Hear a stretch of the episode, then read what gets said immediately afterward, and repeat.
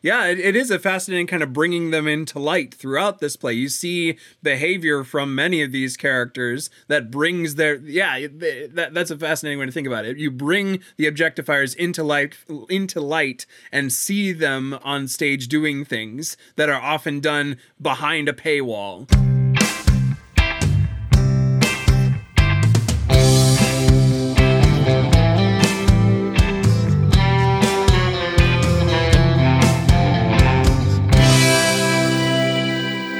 Welcome back, welcome back, welcome back, everybody, to No Script, an unscripted conversation about theater's best scripts. I'm Jacob Mann Christensen. And I am Jackson Nikolai. We are excited to be coming at you with another play today. We are, and it's not it's not just another play in another episode in another season. This is a special episode, one of those bitter sweet episodes that Yeah. is the end of another season. Yes, indeed. This is the finale episode of season seven? Season seven. Season seven, if you can Yeah. believe it. Season seven of No Script. We are excited to be jumping into this one. We were going to have one other episode. but We, we decided if, if you were paying close attention a couple episodes, we mentioned there was going to be another one, but we decided to kind of move that into a project for the future. So today is going to be the finale episode of the season. And, and this is the episode that you're returning to us, Jacob, after a brief hiatus. That's true. It's been sort of a choppy end of the season for me. I was in an episode, and I was on a break for an episode. Now this is the last episode. Yeah. But uh, a break is coming again. It's that's especially good for you, Jackson. You didn't even have the last week. It's true. break. So we have got our usual between season breaks on the calendar here. So after this episode, we'll be off for some amount of time and we will return probably in the late winter, sometime in early 2022, somewhere around there. We will be back with season eight. But between now and then, we have a whole backlog of episodes that if you have not listened to, you should go check out. We have, you know, we're up into the uh, more than 150 episodes Yeah. that are conversations about scripts, scripts that define theater today, scripts that defined theater from yesterday. You can read, I'm sure that there is a play that you have heard of, a musical that you have seen. I'm sure there is one in our group of episodes. So please feel free to check out all of those episodes that are published in all of the places that we publish our episodes Podbean, Apple Podcasts, Spotify, Google Play.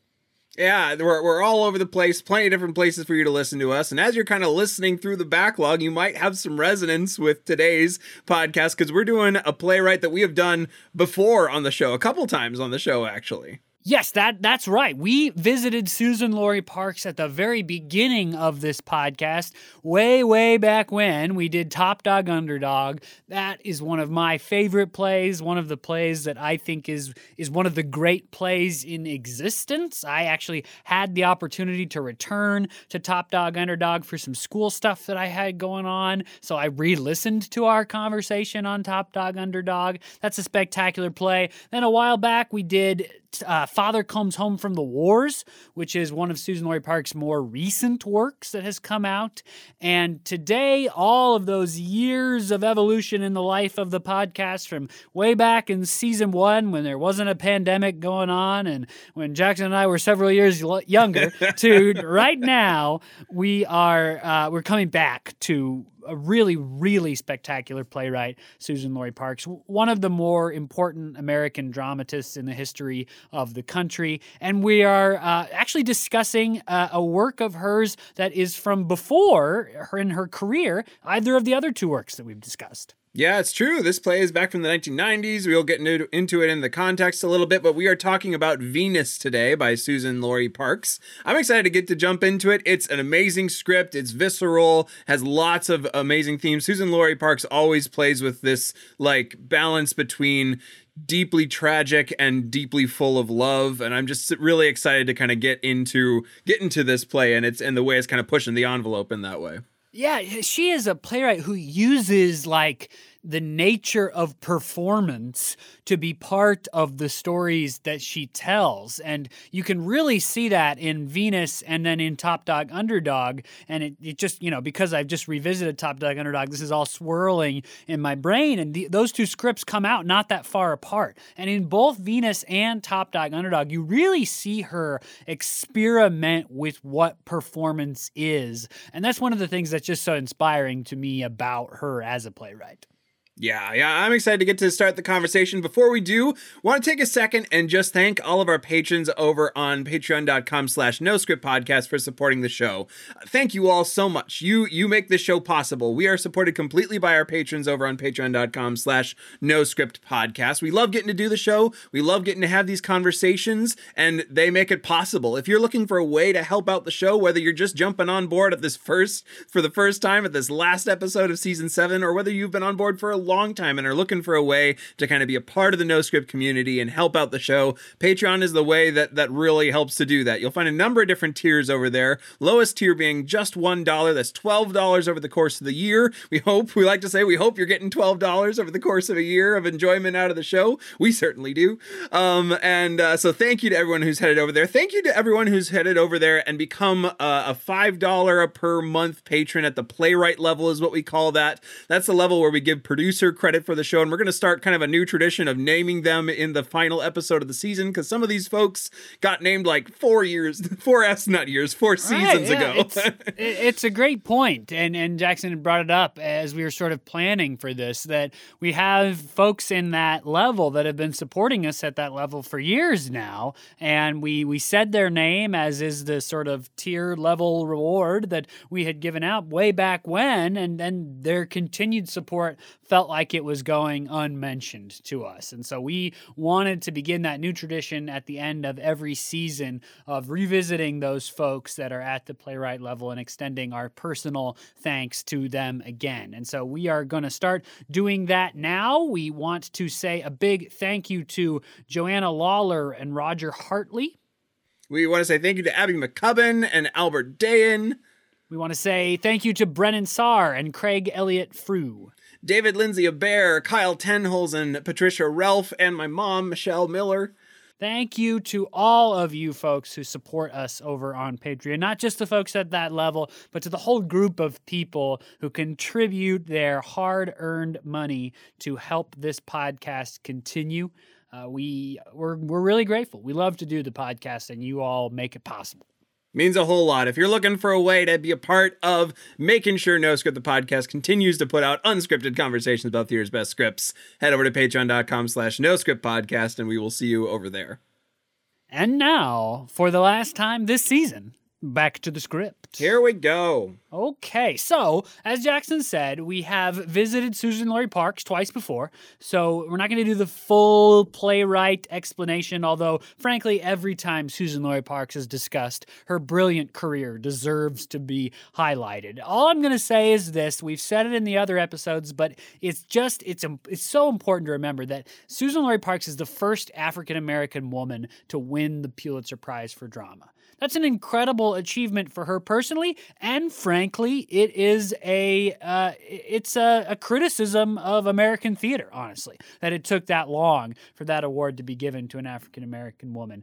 And so, while Suzan-Lori Parks represents the top tier of dramatists, you also see in her work a notation of the racism that she faces as a member of the American theater. And that award, while an honor, is also part of that legacy of racism in the American theater her play Venus, this is the play we're discussing today, of course. This was commissioned by the Women's Project and Productions Inc.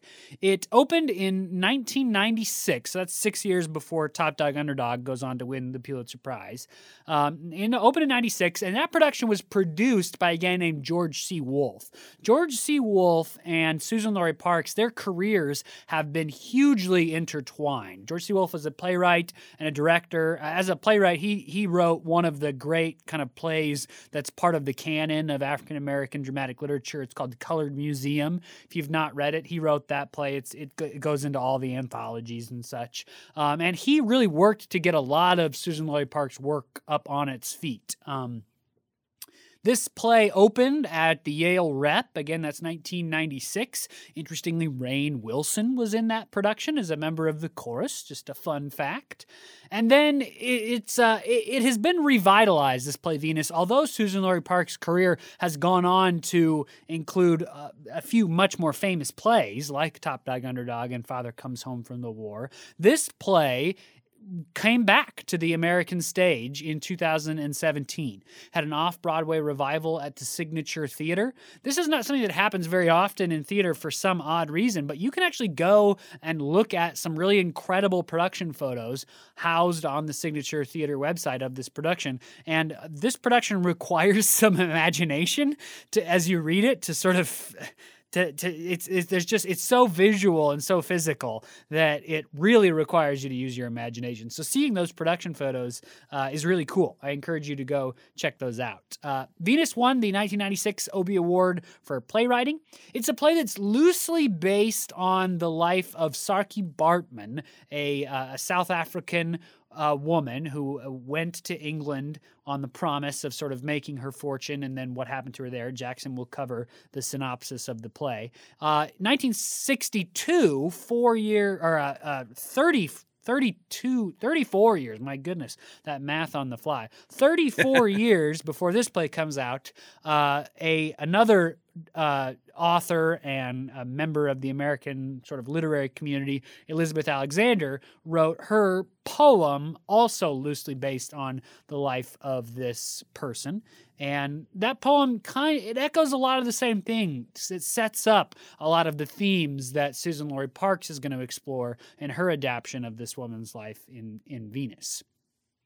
All right. So, with that kind of context in mind and this kind of, you know, real life story that's used as the kind of uh, the, the basis for the play that we're about to read. We're going to jump into the synopsis. First, we're going to do just a little bit of a heads up, as we as we typically do when we are engaging in a play that is written uh, from from a specific community. We want to just say that we're two white guys, two white guys who are you know theater nerds who are talking about the show. Um, we are cannot claim to be experts. We cannot claim to bear a lot of the same perspectives that the that this play is speaking into, and yet it's important. Uh, at least at least we believe it's important, especially for this show to continue to talk about these plays because they are they are such a vital part of what theater is, but for to American theater, but to the greater theater community at large as well. And the stories that they tell are really essential part of the narrative that needs to continue to be told. So we're going to be kind of dealing with a play that that goes into a lot of oppression that is written about a time in the 1810s. So it's going to be using some dated terms in there, and we just wanted to give you a heads up that we're approaching this from our own cultural perspective as two white guys. This is also the kind of play that if you are uncomfortable with discussions of sex and nudity and even some sexual abuse and, and that sort of realm of content, you are probably going to want to uh, skip this episode. At the very least, you're probably going to want to put in earphones if you're at work. Maybe don't play this episode around little ones. This play deals with some really hard things. And like Jackson said, it's an incredible piece of art and an incredible contribution to the American theater and theater at large large. So it's it's a great play, really important, and Jackson and I are really excited to discuss it. But we wanted to just say those two things at the top, right? We're two white guys. This play is not really for us or by us, right? and also that uh, you may just want to be careful about the content of this episode based on your circumstances. With that said, we're going to jump into the synopsis of the play. I'm going to read you just a short uh, part of the uh, summary at the back of the play. Um, uh, it says Venus is based on the historically true tale of a black woman whose horror and fascination derived from a large, probably not all that large, posterior there you go. There's the start of that's that's where we're jumping into right now. This play is about a woman named Saartjie Bartman, as uh, Jacob said at the beginning, um, who was uh, basically so, sort of uh, tricked into joining a freak show as a result of her rather large behind.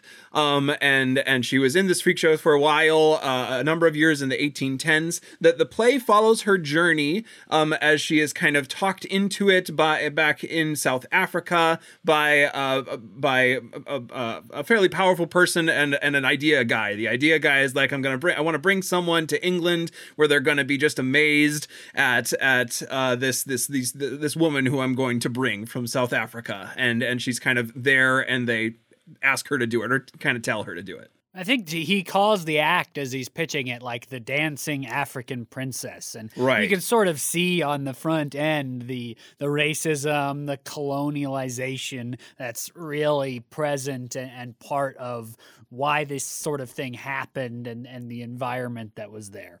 Yeah, so so she is kind of brought to England, and right away in the in the play, the play is a a, a really. Uh, uh, visceral sort of uh, uh, magical at sometimes sometimes this kind of weird stuff happens around and she's greeted by this chorus of people the chorus of human wonders right as she gets off the boat and she thinks she's going to be there to like you know perform on streets of gold and rake in a bunch of money and go home in two years and the chorus of eight human wonders kind of says you're going to be stuck here for a while. Like how do we tell you that you've been kind of roped into this thing that you don't fully understand what's going to happen to you? Um eventually she is kind of abandoned by this person the the, the guy's name is uh the man um, and uh, or the the character name is the man, and uh, he abandons her there to uh, the mother showman, and the mother showman runs this kind of carnival of eight human wonders. It's a freak show, um, in in the kind of vernacular of that time, where she has a bunch of different people and and charges admission to come and like gawk at them, and so uh, Saartjie Baartman becomes the Venus Hottentot and uh, she is kind of shown in these uh, kind of carnival shows. People are are allowed to come in and like look at her and touch her. Um, she performs in in mostly the nude um, throughout throughout all those different kind of carnival shows, and just kind of over and over, you get you get a, a bunch of years of her life are in this kind of carnival show where she's traveling from place to place throughout England and France primarily um, with uh, the mother showman. Now that's during during this whole time that the carnival is is a spectacle in this play. There's kind of musical numbers that are happening. There's a lot of kind of rhythmic repetition um, in in the dialogue and and in the action that's progressing. Eventually, um, she uh, meets the character of the Baron Doctor, and the Baron Doctor is a fan of hers. He comes to the show and he's fascinated by her, infatuated by her, and offers to buy her from the mother showman, who eventually agrees to do so. And uh, and he takes her to Paris and starts to uh, he, he espouses some love for her. Um, whether or not you believe him is is we'll get into some of that action, some of that conversation eventually. But he certainly seems to care for her in some way. However, he also submits her to pretty invasive academic study. Um, uh, there's this uh, this kind of awful uh, uh, studying that happens at the university where he invites a bunch of doctors to come and study how large her posterior is and how um, and kind of gawk at her differences to their more European what they think is the European norm. Again, very very kind of racist time in European science. Yes, I mean, it, it, there's this whole period called scientific racism or biological racism, where the scientific community sort of came up with sciency, science-ish sounding justifications for racism. And in this play, Suzan-Lori Parks is really really shows off how well she can kind of construct and structure things because these scenes where the scientists examine her and measure her are really deliberately echoes of these scenes in which these crowds of people who are objectifying the the Venus character as she performs in this freak show are scrutinizing and objectifying her. And you see the echoes of that in the way that this the scenes with the anatomists the the scientists who study anatomy are written yeah, so so as as that's kind of brought into like in what is kind of the second act, if you think there's not really acts in this play, but there's there's there's an intermission. But kind of the first section is coming to England, performing in this carnival. The second section is kind of meeting the the uh, doctor and and moving to Paris and being a part of these examinations. With the uh, the chorus kind of turns into the chorus of the eight anatomists. So there's that kind of arc, and then there's the arc, the kind of tragic ending arc of the play where the doctor is kind of convinced the baron doctor is convinced to abandon her essentially. Probably maybe even like to the level abandon her to the point that it kills her somewhat intentionally. Um he he is convinced that his his studies that he's doing on her are being done by another doctor out there as well and that that doctor is going to uh, kind of reveal his information before uh, the Baron Doctor does, and the Baron Doctor wants to become famous as a result of having studied the Venus Hottentot, and so he gets her thrown into jail and and and with the hope that she will die soon, and she does in fact die soon in in prison. And uh, he the poem and this that Jacob mentioned and the history and this play deal pretty viscerally again with the fact that the doctor then kind of bisects her up and preserves much of her in this kind of uh, pickling is what they call it um, but that's not the actual term. But Gosh, wow. yeah but it's i mean it's historical fact. She's displayed in museum um, and and he releases this long study about her now that's the kind of dry uh, plot of the play. Through it all is woven this chorus of characters that continually switches. Sometimes they're the eight human wonders, sometimes they're the eight anatomists. There's more roles for them throughout that they kind of fluidly jump through. And then there's also a, a play within the play that at least bears mentioning here. Um, it's uh, the the play of For the Love of the Venus, um, which is which as a as a just a brief throwback to the context section, that play within the play that is watched that Jackson's about to describe, that in itself is an adaptation of a French vaudeville show, which has different titles, sometimes called The Hatred of French Women, which came out around 1814. Um, so during the period in which this thing with Venus would have been happening as the play tells it. And so it Parks is adapting a lot of different things. And as we'll talk about, that's really representative of her postmodern writing style, this heavy, heavy intertextuality. Yeah, yeah, and this this play kind of serves as sort of commentary on what's happening, or another lens through which to view what is happening. It's a pretty, uh, you know, romantic uh, kind of uh, lots of characters sort of fainting away in love of each other or lack of love of each other sort of play, where in a bride to be and a young man are kind of falling out of love, and she's trying to fix it. It, it becomes p- clear that the young man has become infatuated with the this this this character who's very much like Venus. Um, the the the the the uh, descriptors are flipped, so the Hottentot Venus in the play. Um, and he gets his uncle to. He says he'll marry the bride to be, but first he has to fall in love with, or he wants to uh, make love with uh, the Hottentot Venus. He gets his uncle to bring him to him. However, through a conveniently oriented sequences of events, the mother gets the uncle to bring uh, the bride to be dressed up as the Hottentot Venus. There's so another in blackface. Yep, there's another another ding on the racism mark um, for this this this time frame. Um, and uh, she shows up. He's con- he he thinks that he falls in love with the Hottentot Venus, but in fact he is falling in love with the bride to be. So that's that's kind of like popcorns through the play, like six ish scenes of of that kind of small play and little vignettes that we're kind of watching different characters. Like the doctor, the Baron Doctor especially loves this play. Every time the the vignette ends, he's brought into rapturous applause. So so uh, that that play Until he's floats. no longer watching it because he's living it. right yeah yeah so that that sort of floats through the play around the kind of bigger plot of of venus kind of making it through these three big portions of her life. Going to england joining the carnival being forced into the carni- carnival kind of living with the doctor in paris and then eventually uh, going to prison and uh, dying there uh, so very tragically at the end of the play Yeah, wow. It, th- there's so much that happens in this play. We, we almost always say this at the end of the podcast discussion, but it's probably worth saying this at the beginning. I mean, we are not even going to get kind of close It's to true. covering the even the barest scope of what Suzan-Lori Parks is doing in this play. There, there's so much happening. It's it's honestly even reading it, it's kind of an overwhelming experience. And I imagine, and you can see from the production photos of the signature theater production, that, that that's kind of part of the live experience too. There is this sort of blasting of spectacle and sound and image and writing and and art that that eh, there's just there's so many layers going on at one time. There's eh, Suzan-Lori Parks is always setting something up that's going to come. She's always echoing something that she did before. She's always pulling from one source or another and totally reworking them into a new context. Yeah, it's it's amazing how many different things are pulled into it, and yet they all kind of uh, you, you interact with them out of order. Sometimes the first scene of the play, the overture, I think of the play,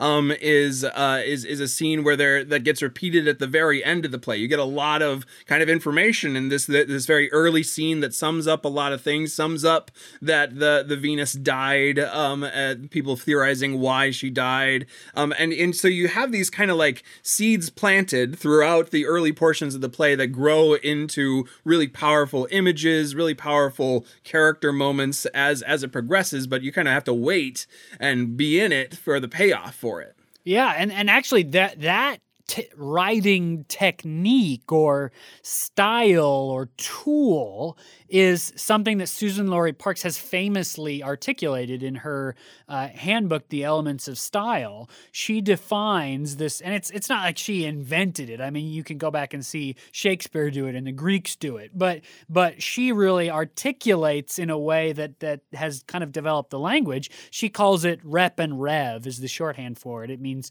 repetition and revision. And Suzan-Lori Parks says this is a way to structure your stories, to structure scenes and moments moments to build audience awareness and understanding and, and engagement, which is that you repeat actions, images, character moments, lines, whatever. And each time you repeat them, there is a revision to what is going on. And you, I mean, you can see that, of course, in a play like Top Dog Underdog. For those of you who remember or know the play, right? They play cards three or four times in that play. And each time the stakes are different. They do a mock killing of the uh, of Lincoln in that play three or four times. Each time is different till finally they do kill him. This this is how Suzan-Lori Parks thinks. I I, I read an interesting I, I forget who it was, but some scholar was discussing that, that one of the reasons Suzan-Lori Parks won the Pulitzer for Top Dog Underdog was that everybody had known all along that she deserved something like that, but that in Top Dog Underdog she just kind of wrote even a little more simple of the story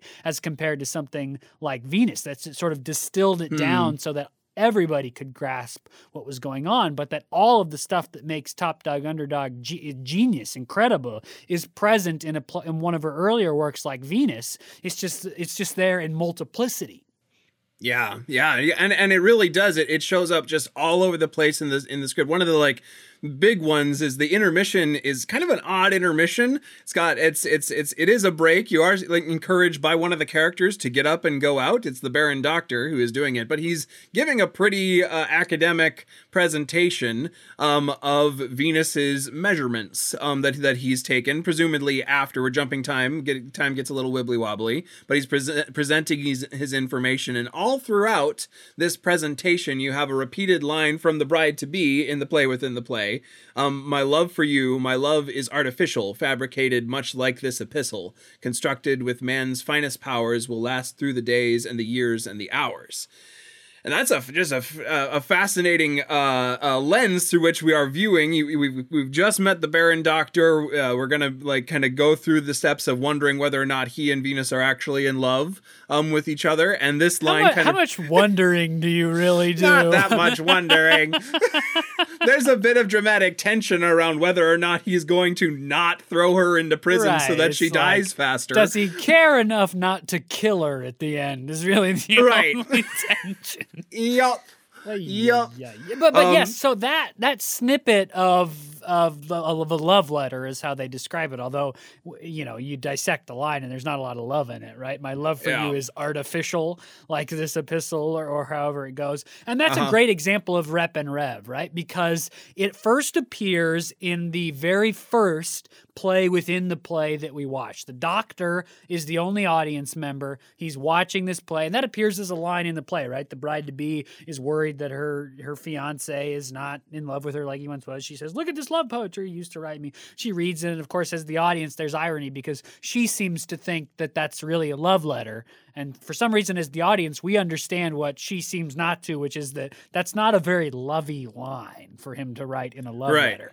But then it's repeated, right, rep and rev, and revised as it goes along. And the, each time it appears in a new context. The doctor says that to Venus when they're finally together and now they're sleeping together. And he says, Well, I just made up this love poem for you. And, right. And, you know, it's a it's the same line, but it's in a totally new context and it totally reorients the audience to what's going on. And then it shows up again in this in this sort of uh intermission uh business um and and provides the lens through which to be viewing the baron doctor's actions which we've as we've mentioned are are are, are dubious at best.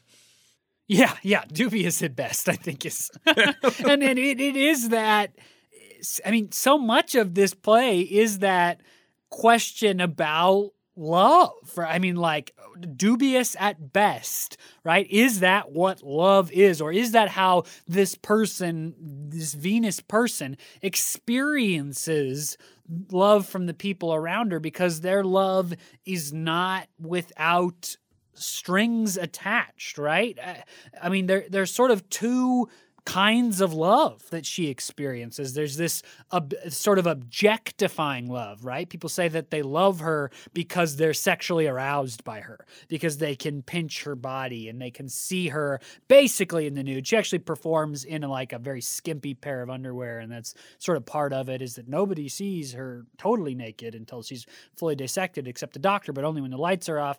I don't think that's a hugely important facet, but it is worth noting. But but she performs basically basically naked and all of these these uh, this crazy crowd and these chorus they love her but they love her because they can sexually objectify her and not even sexually but monetarily objectify her. So there's this kind of there's that kind of love she experiences and then she also experiences love which is a tool for other people's advancement right? The brother character that brings her to England well he only really is doing that for the money. The mother showman routinely says how much she loves her in fact, when when the doctor finally buys Venus, the mother showman says she was her favorite daughter is how she describes mean, she loves her, but only insofar as Venus makes her money. It's a tool for advancement. And then as you head into the second half of the play, again, that just genius level writing from Suzan-Lori Parks, you put Venus into a situation where she's experiencing a character who has both, right? The doctor is both of those things.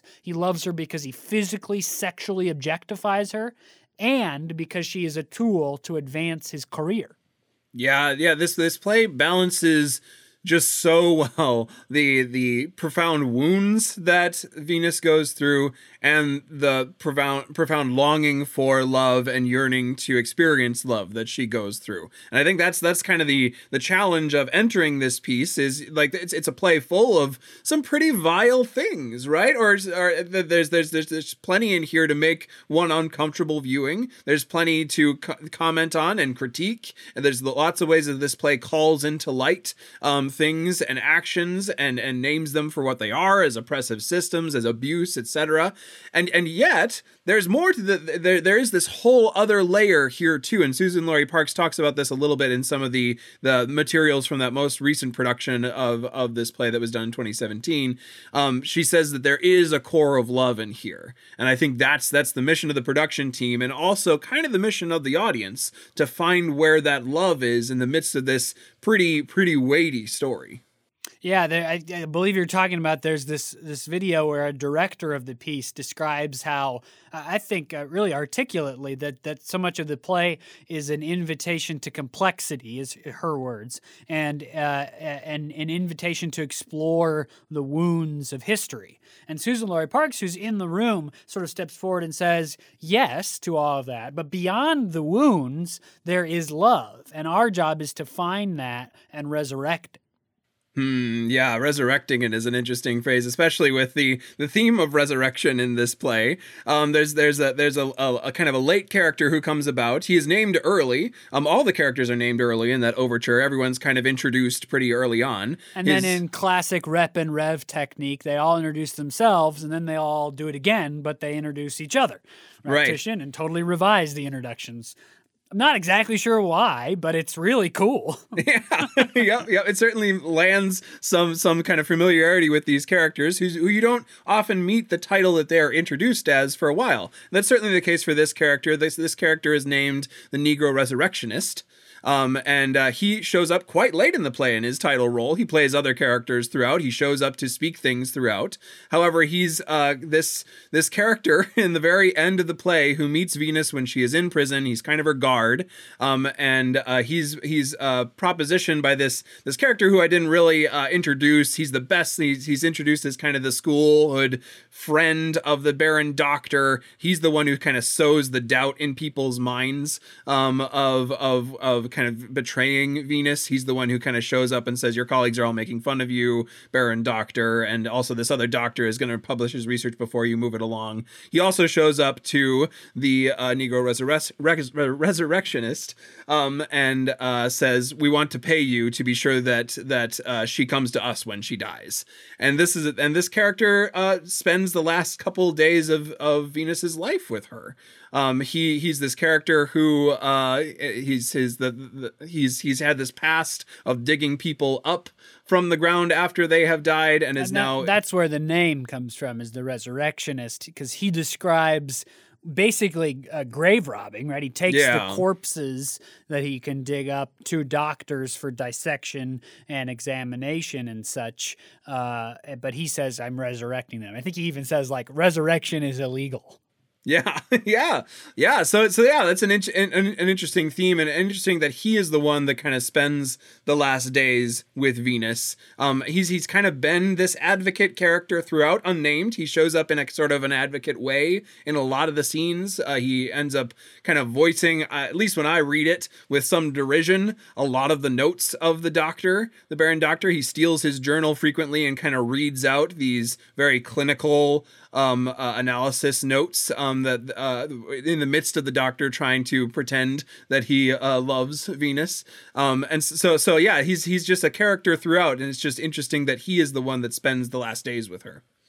Yeah, and and he he does this throughout the play. He he reads us a lot of historical documents, not just the um, analytical scientific notes from the dissection of the body that the doctor does, although he does read those in great detail throughout, but also other historical records which speak to the historical person uh, that that lived this life on whom the play is really loosely based. And there is a repeating refrain. Of course, there is. It's Suzan-Lori Parks.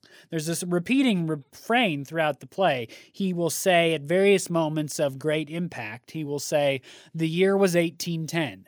Three years after the bill for abolition of slave trade had been passed in Parliament, and among the protests and denials, the horror and fascination, the Venus show went on. Yeah, yeah. He really like kind of shows the juxtaposition of of what England was doing at the time, which uh, you know, in in paper at least, it was um, abolishing the slave trade, and yet this practice continued in the midst of it. And even when that that that that sort of declaration was in its heyday, um, most most in the minds of people, this was this story is a part of of that nation still. and it it, it connect right i think you're right it connects the oppression the uh, the abuse, the the way that a person like Venus was financially and socially and physically sort of captured into doing this thing, living this this life, it connects it with the slave trade, right? And and with that legacy in the world today. And and other things connect that too. Another rep and rev instance that you see in the play is when the person who is Venus at the very beginning of the play, she's working at, in sort of menial cleaning jobs in South Africa, and the person who's going to take her to England finds her and says, "Hey, you should come to England with me. I'm going to sell you as a great exotic dancer. You're going to make millions. It's going to be awesome." And her question is, "Do I have a choice?" And that comes up again when the doctor comes to her after she's been in this freak show and he has purchased her from the mother showman and he says, "Come to France with me. You're going to you're going to live in these eh, you know crazy social circles. I'm going to introduce you to wealth and you're going to be studied by scientists, not these crazy rabbles on the streets. You're not going to be a freak anymore. You're going to be this object of admiration and art and and knowledge and all of this." And the question comes again, do I have a choice? Yeah, and and the answer in that that time is yes. He says yes, you do, and kind of walks away and lets her make the choice. Winds up being at least a fairly easy choice for Venus, who is then kind of shown, mo- or Mother Showman shows up and is like, "Well, we got another drunken mob coming. You want to get ready for the show?" And so she says, "Yes, I'm gonna go with you, Baron Doctor." Yeah, at least it'll be a little better than that. Yeah, yeah. So, so yeah, that that that that theme of choice, uh, kind of repeating and continuing to. I, I, I love the rep and rev. So it's sort you, you keep interacting with these themes, and they're they're revised again for you, and you you you examine examine them in different light and see how her journey and her progression through this this really hard thing that she's been kind of forced into changes her desire for choice her desire for love her desire for success and and and maybe returning home someday with that success.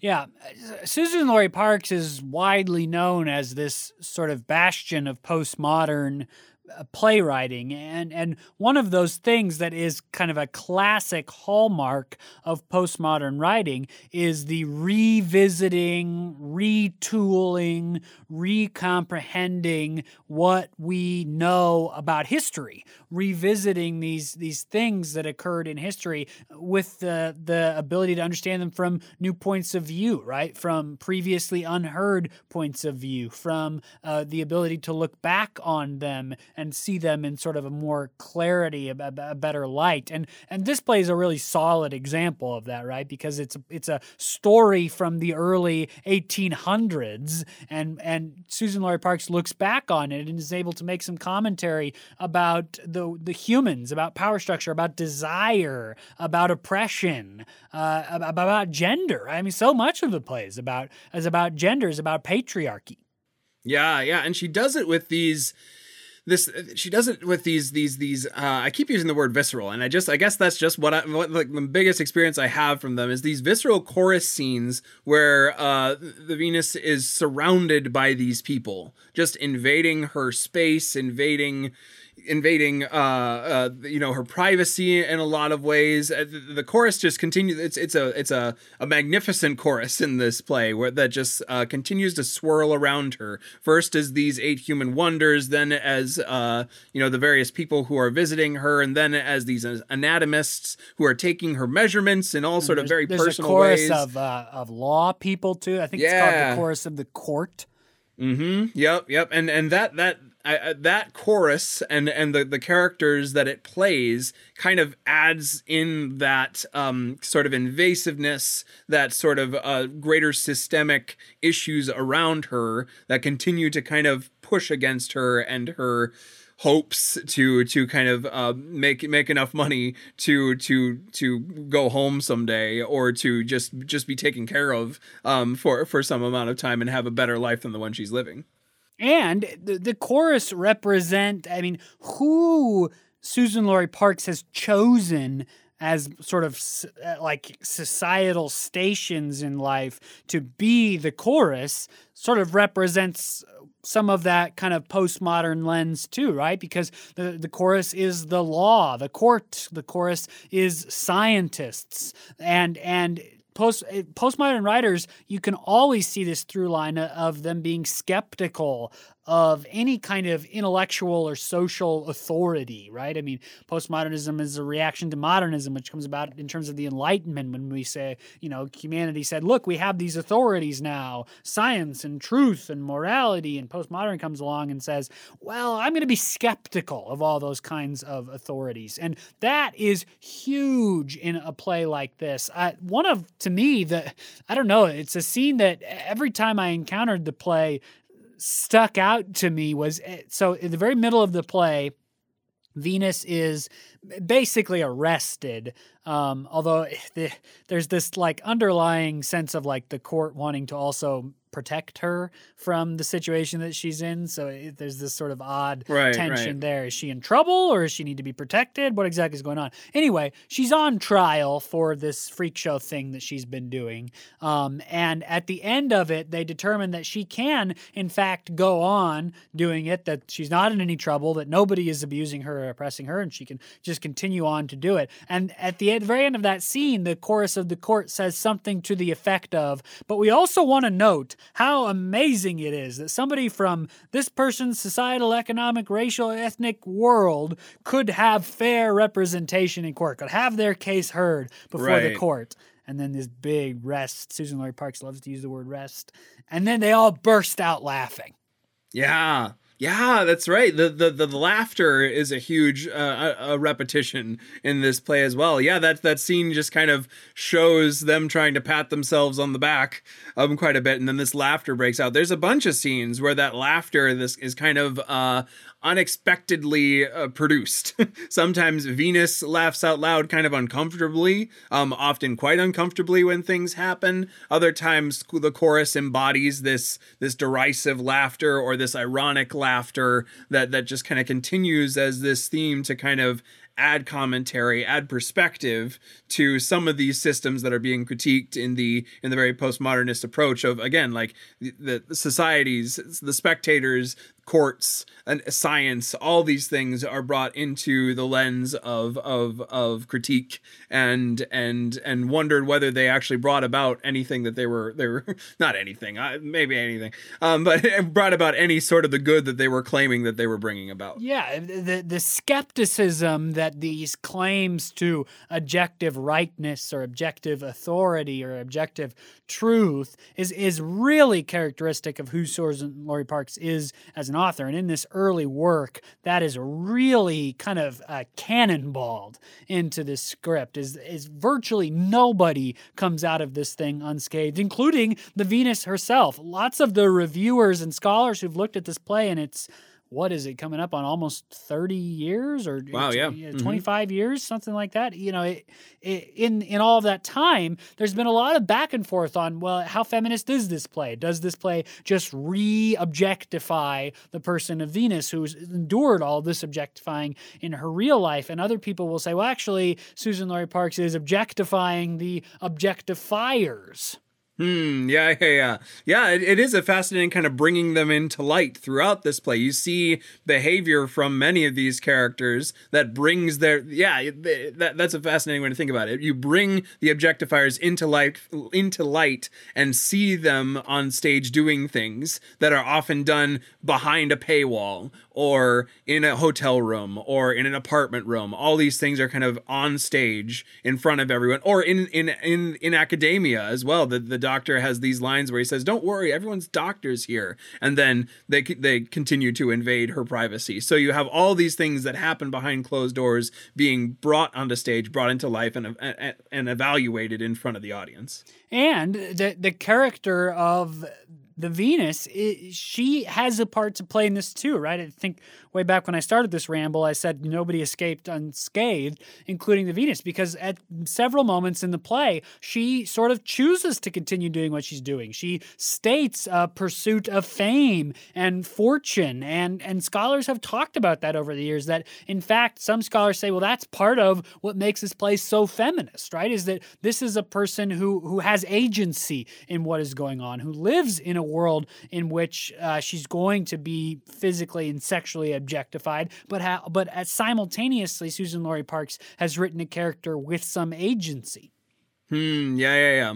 It's in- interesting. It's certainly the the early parts of the play. She kind of makes has has some power over the choices, even as she's uh, kind of uh, pulled into the different things. Um, it's interesting then to kind of have her blindsided at the end of it. I think that's probably where the the the resistance to it being a feminist play might come in. Is this like, oh, but she's eventually blindsided at the end of it. Um. So so she has she has she she, she can't fight, or or maybe that that makes it that might make it an even more honest feminist play. Honestly, despite all of her choices and all of her striving, this system around her is still perpetuating this sort of abuse, this sort of abandonment of her that leads to her, event, her eventual death far apart from the dream that she had hoped to make for herself. Right. I mean, she she's a person who really, from beginning to end of the play, is looking for a kind of honest human connection, a kind of respect to sort of uh, as equals. She, when she's in the middle of the relationship with the doctor, she sort of has this fantasy of of being able to be uh, to have the status of his like legitimate life partner. And the doctor is, of course, married and is having this, this extended terrible affair with Venus, and she she imagines a world in which she is the person in his life that holds the status of his wife, that has that wealth and power that comes along with it. And that's just not something that is afforded to her throughout the course of the play. We, we're running close to the end of our time, Jackson, and I, I, I want to talk about something that I, I'm not sure I have any good insight into, other than it's just worth noting how interesting it is, which is the way that the play is structured in the numbering of scenes. And this is this might sound a little like uh, Ivory Tower because, and sometimes we do talk about stuff that's like, well, you'd only notice this if you read the play, uh, but yep. and that could be true of this because we're about to talk about how the scenes are numbered, but that is not true actually because the scene numbers are part of the play. The Negro resurrectionist character, as Suzan-Lori Parks titles him, uh, is also functions as a kind of narrator guide through the piece, and he gives us the scene numbers and the titles of the scenes. There are uh, 31 plus uh, the like beginning and end scene. Um, but here's what's interesting about them: the play begins with the overture, and then the next scene is scene 31. The next scene is scene 30 and then 29 and then 28 and then 27 and it counts down rather than up. And counting appears a number of times throughout the play. But it's interesting that then that has become part of the scene breakdowns too.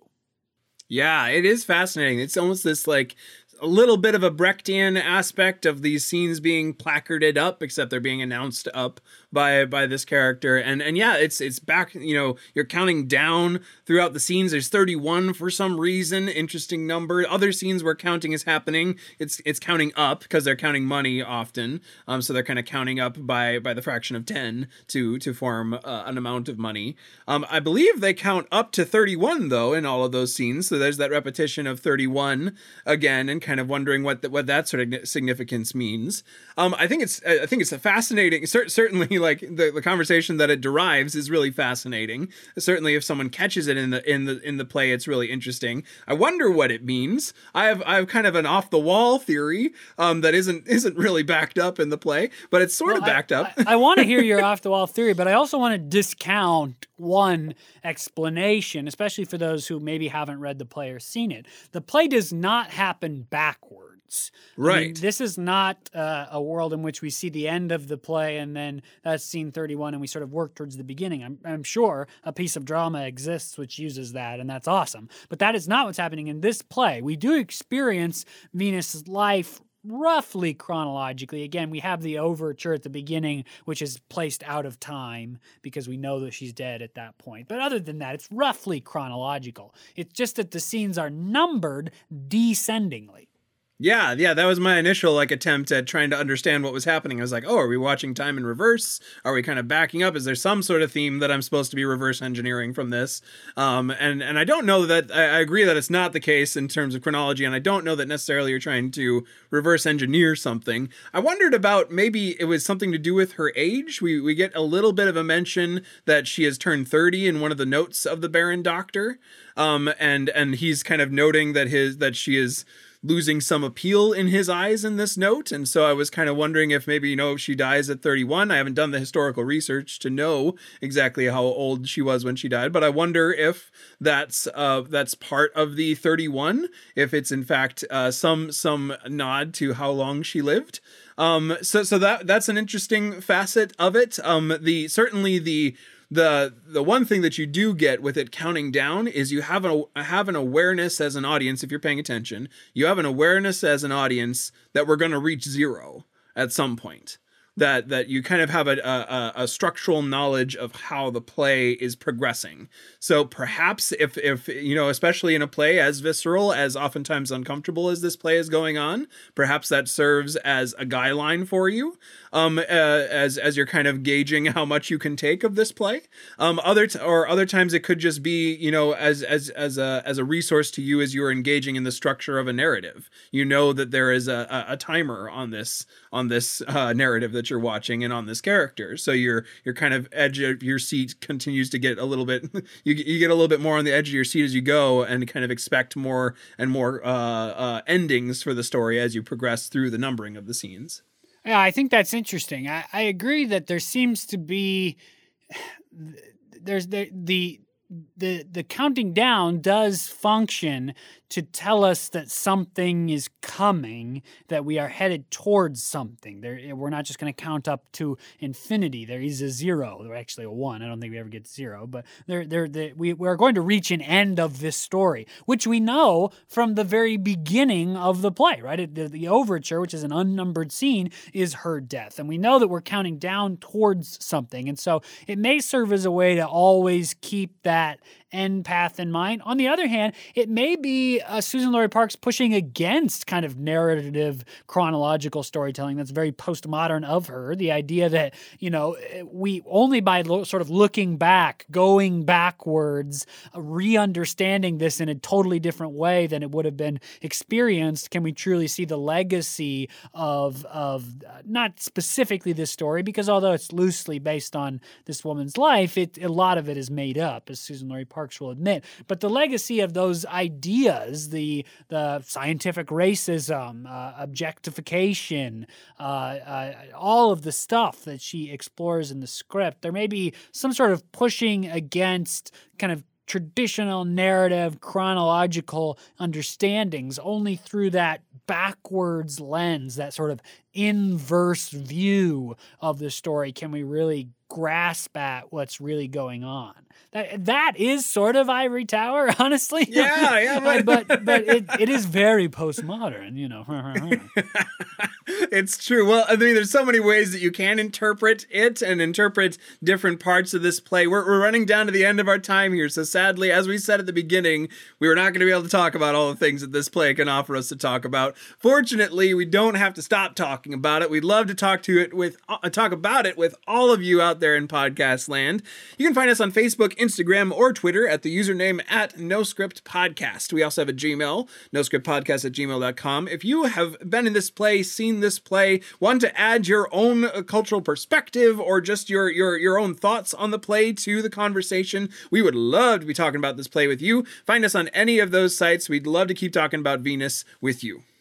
Absolutely. This is it, folks. We have reached the end of another season. It's been a great wow. season lots of really different scripts to talk about, and this conversation was no exception. We will be taking a some time off, a little bit vague at this point. We'll be back sometime in early 2022 as the winter goes on. Hope you all have a good break. We certainly will. In the meantime, please send folks our way. Discover our old episodes yourself. We are on Apple Podcasts, Podbean, Spotify, uh, Google Podcasts, all of those places. You could also find us on Facebook, like us there, and the links to the new episodes are posted there every week as well. So you can connect with us there. We will see you in some amount of time here, not too long, as we come back for season eight. Yeah, yeah, we'll see you in 2022. And until then, I am Jackson Nikolai. I am Jacob Mann Christensen. Thanks for joining us for No Script the Podcast.